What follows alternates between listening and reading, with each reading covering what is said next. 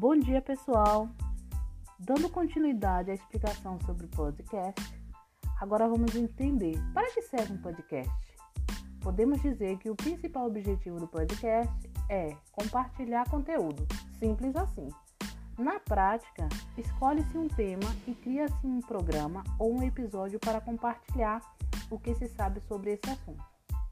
Então, agora vamos saber como criar um podcast.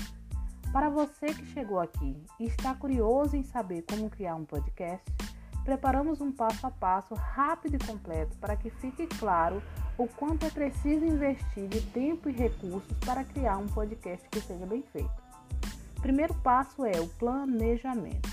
Já não é mais novidade para ninguém que qualquer ação que precisamos realizar exige um mínimo de planejamento. Por isso, é fundamental que essa etapa não seja menosprezada. É no planejamento que se estabelece o objetivo que se deseja alcançar com o podcast. O segundo momento vem a gravação. Sem dúvida alguma, a gravação é um dos momentos mais esperados. É a hora em que o planejamento é colocado em ação e inicia-se de fato a produção do podcast. É importante que ele seja gravado em uma sala com uma boa acústica e conforto para os participantes. O terceiro momento é a edição. Como o podcast não é um programa ao vivo, então ele deverá ser editado, pois a ideia é que haja liberdade para os convidados falarem. Mas nem sempre tudo isso caberá no tempo proposto, além de ser necessário fazer alguns ajustes no som. Quarto passo: a publicação. Depois da edição, só resta publicar o podcast e anunciá-lo para o mundo.